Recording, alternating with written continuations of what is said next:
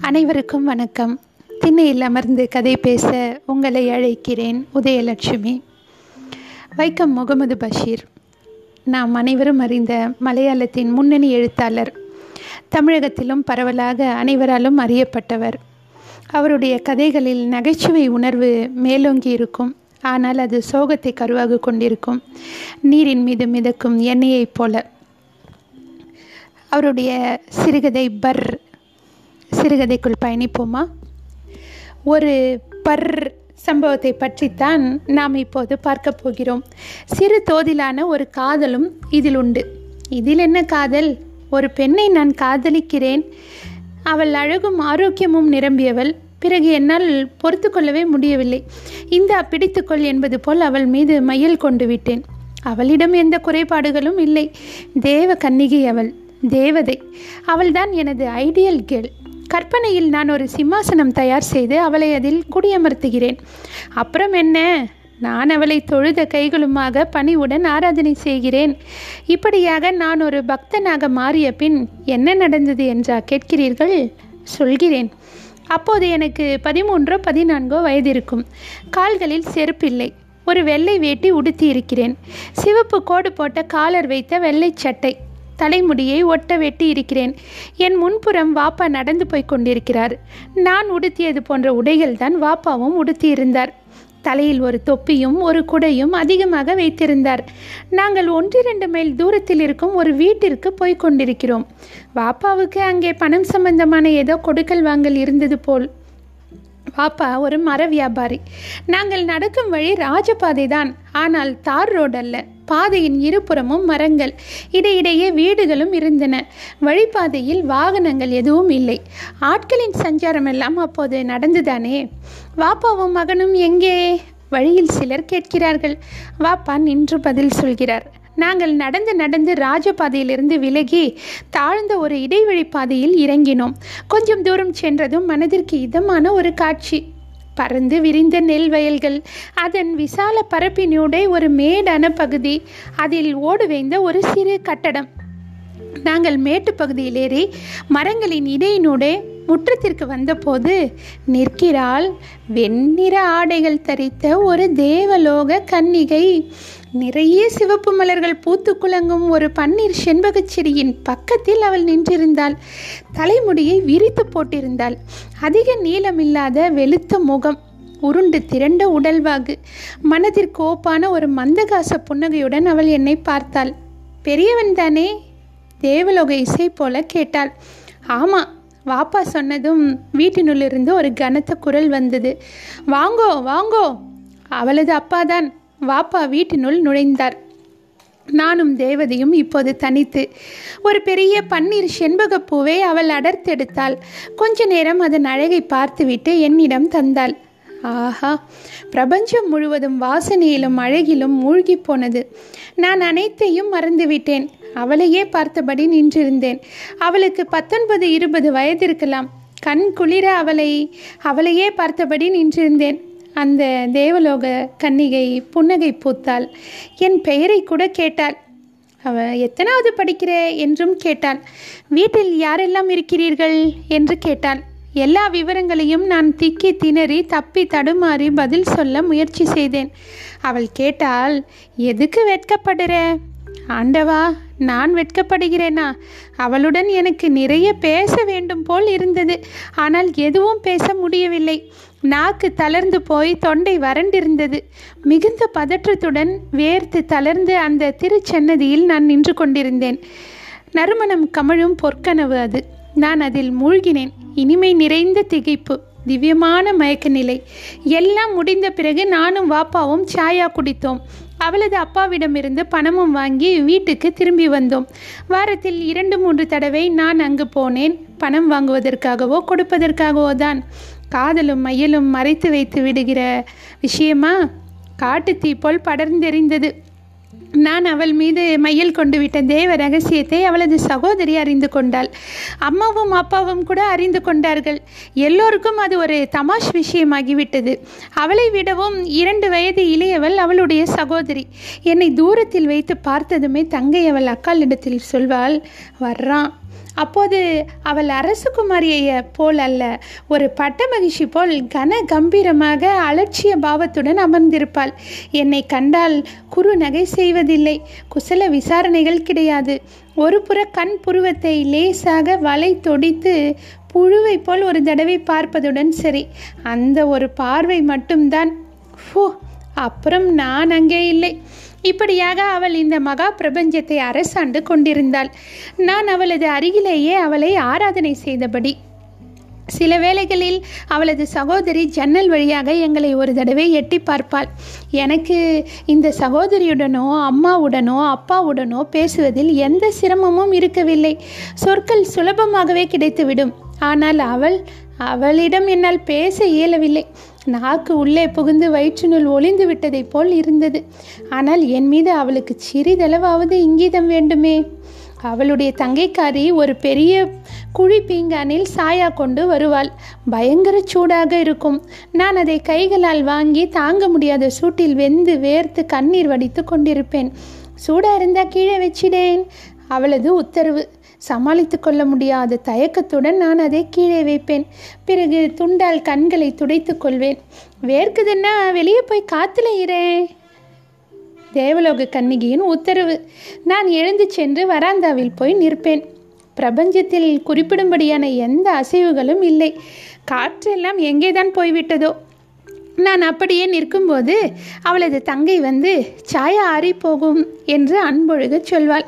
எல்லோருக்குமே என் மீது பரிவுதான். அவள் மட்டும் நான் திரும்பவும் சென்று அவளது சந்நிதியில் அமர்ந்து கொள்வேன். அவளை பார்த்தபடியே சாயா குடிப்பேன். பார்த்தபடி என்றால் அவளுடைய முகத்தை பார்க்கவா தைரியம் இருக்கிறது? அந்த தேவலோக மங்கைக்கு கருவிழிகள் உள்ள அகன்ற பெரிய கண்கள் கழுத்து மிக மிக அழகாக இருக்கும். அவளிடம் உள்ள எல்லாமே அழகுதான். மூக்கின் கீழ் மேல் உதட்டின் மீது துளிர்த்திருக்கும் வேர்வையின் துணுக்குகள் அது கூட அதற்கேயான அழகுடன் இருக்கும். நேர்த்தியான அதரங்கள். இந்த விசேஷ அம்சங்கள் எதுவும் நேரடியாக பார்த்து புரிந்து கொண்டவைகள் அல்ல. அருகில் அமர்ந்து ஒளிந்தும் ஓர கண்களாலும் பார்த்து ஆராபத் ஆராதிப்பதனூடே அறிந்து கொண்ட உண்மைகள் என்பதுதான் இதன் பொருள். இருந்தாலும் அவள் என்னிடம் நல்லதாக ஒரு வார்த்தையாவது பேச வேண்டாமோ? அவள் தந்த ரோஜா பூவை நான் ஒரு புத்தகத்தில் வைத்திருக்கிறேன். அது உலர்ந்து போய்விட்டது. இருந்தாலும் நான் அதை பக்தி சிரத்தையுடன் பாதுகாத்து வருகிறேன். தினமும் இரவில் அதை எடுத்து பார்ப்பேன். லேசாக அழவும் செய்வேன். இந்த காலகட்டங்களில் என்னால் சிரிக்க இயலவில்லை. புன்முறுவல் கூட முழுவதுமாக என்னிடம் இருந்து மாய்ந்து போயிருந்தது. மனசஞ்சலம் காதலுக்காக சாதல் என்பது உயர்வான ஒரு கோட்பாடு போல எனக்கு தோன்றியது. காதல் யாசகம் வேண்டுகிற முயற்சியில் சாக வேண்டும். அவளுடைய வீட்டில் போய் பலா மரத்திலோ மாமரத்திலோ தூக்கு போட்டு சரியான விஷயம்தான். காதலுக்காக அகால மரணத்தை நாடியவர்கள்தான் மகான்கள். அப்போதெல்லாம் எனக்கு கவிதை எழுத தெரியாது. தெரிந்தால் முதலில் அவளை பற்றி பெரும் காவியங்களை இயற்றியிருப்பேன். பின் அந்த தேவலோக காரிகையின் திருச்சந்நிதிக்கு சென்று தூக்கு போட்டு நாண்டிருப்பேன். அவள் அழ வேண்டும். ஆனால் தூக்கு போட்டு சாவதற்கான தன் திடம் இருக்கவில்லை என்னிடம். எந்த மரமாக இருந்தாலும் சரி நான் ஏறிவிடுவேன். ஒரு கிளையிலிருந்து மற்றொரு கிளைக்கு தாவவும் முடியும். ஒரு துண்டு கயிறு மட்டும் கையில் இருந்தால் போதும். விஷயம் குஜாலாக முடிந்துவிடும். ஆனால் தைரியம்? இப்படியாக காதல் மேலிட சோகம் ததும்பி நடக்கிறேன். வாரங்களும் மாதங்களும் கடந்து போயின. அப்போதுதான் வருகிறது என் குருத்து வாழ்க்கையில் அற்புத ஒளி வீசும் மனமோகனமான ஒரு அதிகாலை விடிவெள்ளி. அன்று நான் குதியாட்டமிட்டு அகமகிழச் சிரித்தேன். அப்போது நான் அவளது முகத்தை சங்கோஜமின்றி தைரியமாகவே எதிர்கொண்டேன். விஷயம் என்னவென்றால் அதிகாலை நேரம் என்று சொன்னதாக நினைக்கிறேன். உண்மையை சொல்வதென்றால் அதிகாலை நேரமெல்லாம் கடந்திருந்தது. நல்ல வெப்பம் மிகுந்த காலை நேரம். மணி பத்து இருக்கும். வேர்த்து விறுவிறுக்க நான் அவளது எதிரில் ஒரு சேரில் அமர்ந்திருக்கிறேன். அவள் மேஜையின் மீது கை மூட்டை ஊன்றி மோவாயை உள்ளங்கையில் தாங்கி அலட்சியமாக அமர்ந்து உலகை ஆண்டு கொண்டிருக்கிறாள். நானும் பிரபஞ்சமும் அசைவற்று அமர்ந்திருக்கிறோம். என்ன நடக்கப் போகிறது என்பது பற்றிய எந்த விதமான முன் அனுமானங்களும் அப்போது இல்லை. அப்படி என்னதான் நிகழ்ந்துவிட முடியும்? ஒரு இளங்காற்று அவளது கண் இமைகளை மெல்ல அசையச் செய்கிறது. அவள் தலைமுடியை அவிழ்த்துதான் போட்டிருக்கிறாள். அதில் கொஞ்சம் அவளது ஒரு பக்க மார்பகத்தை மறைத்தபடி எங்கோ தவழ்ந்து கொண்டிருந்தது. கருத்த ஒரு சிற்றோடை போல் அந்த தேவலோக கன்னிகையின் வலதுபுற திருநெற்றியின் மீது கிடந்த தலைமுடியில் பூத்து நின்ற ஒரு ரோஜா பூ பிரகாசித்தது. அந்த பூ அதில் எப்படி தங்கி நிற்கிறது? நானும் பிரபஞ்சமும் அசைய முடியாமல் அந்த பூவை பற்றிய சிந்தனையில் ஆழ்ந்து கொண்டிருந்த போது எதிர்பாராமல் ஒரு இடி மின்னல். புது துணியை திடீரென்று இழுத்து கிழிக்கும் போது எழும் ஓசை போல் தேவலோக காரிகையிடமிருந்து பிரர் என்றொரு சத்தம். ஒரே நாற்றம். ஐயோ நான் மூக்கை பொத்தியபடி துள்ளி எழுந்தேன்.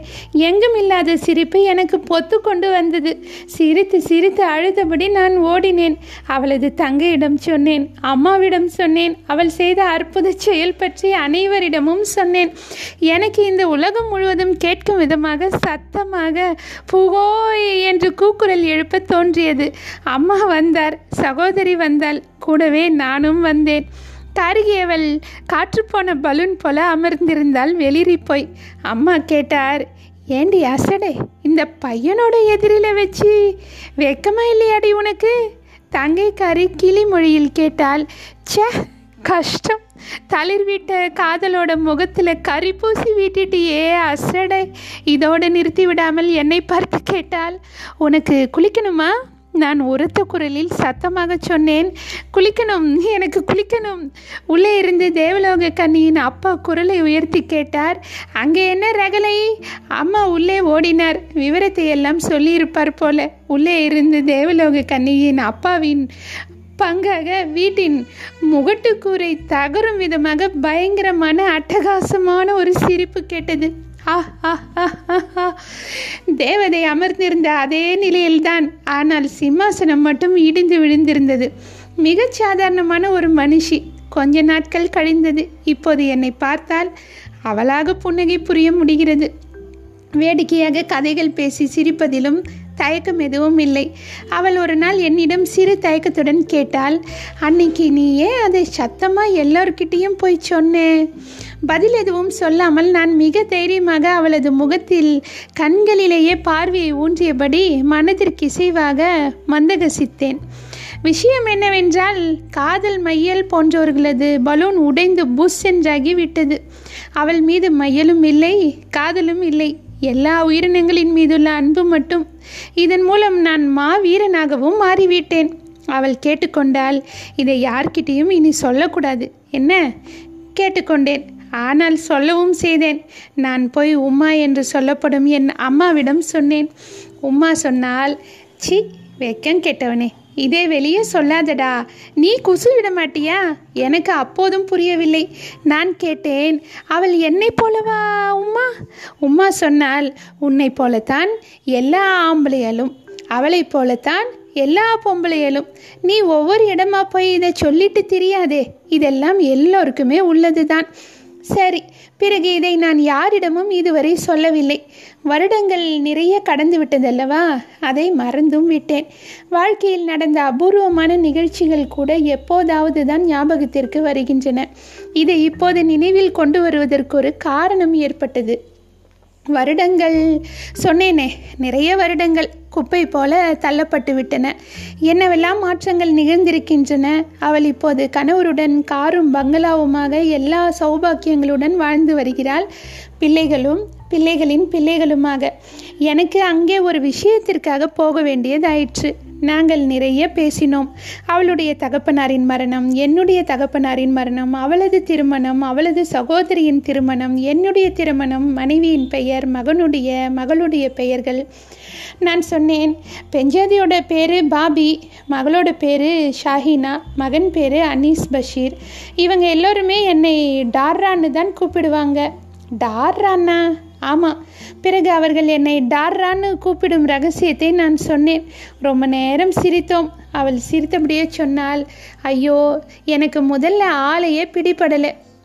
வழுக்கையெல்லாம் விழுந்து ஆளே மாறி போயிட்ட. சின்னதில் எவ்வளோ அழகாக இருந்த நீ?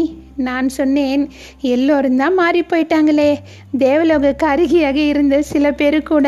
அவள் கேட்டால் ஞாபகம் இருக்கா? சின்ன வயசில் எங்கள் வீட்டுக்கு வருவேன் நான் சொன்னேன் ஞாபகம் இருக்கு என்று.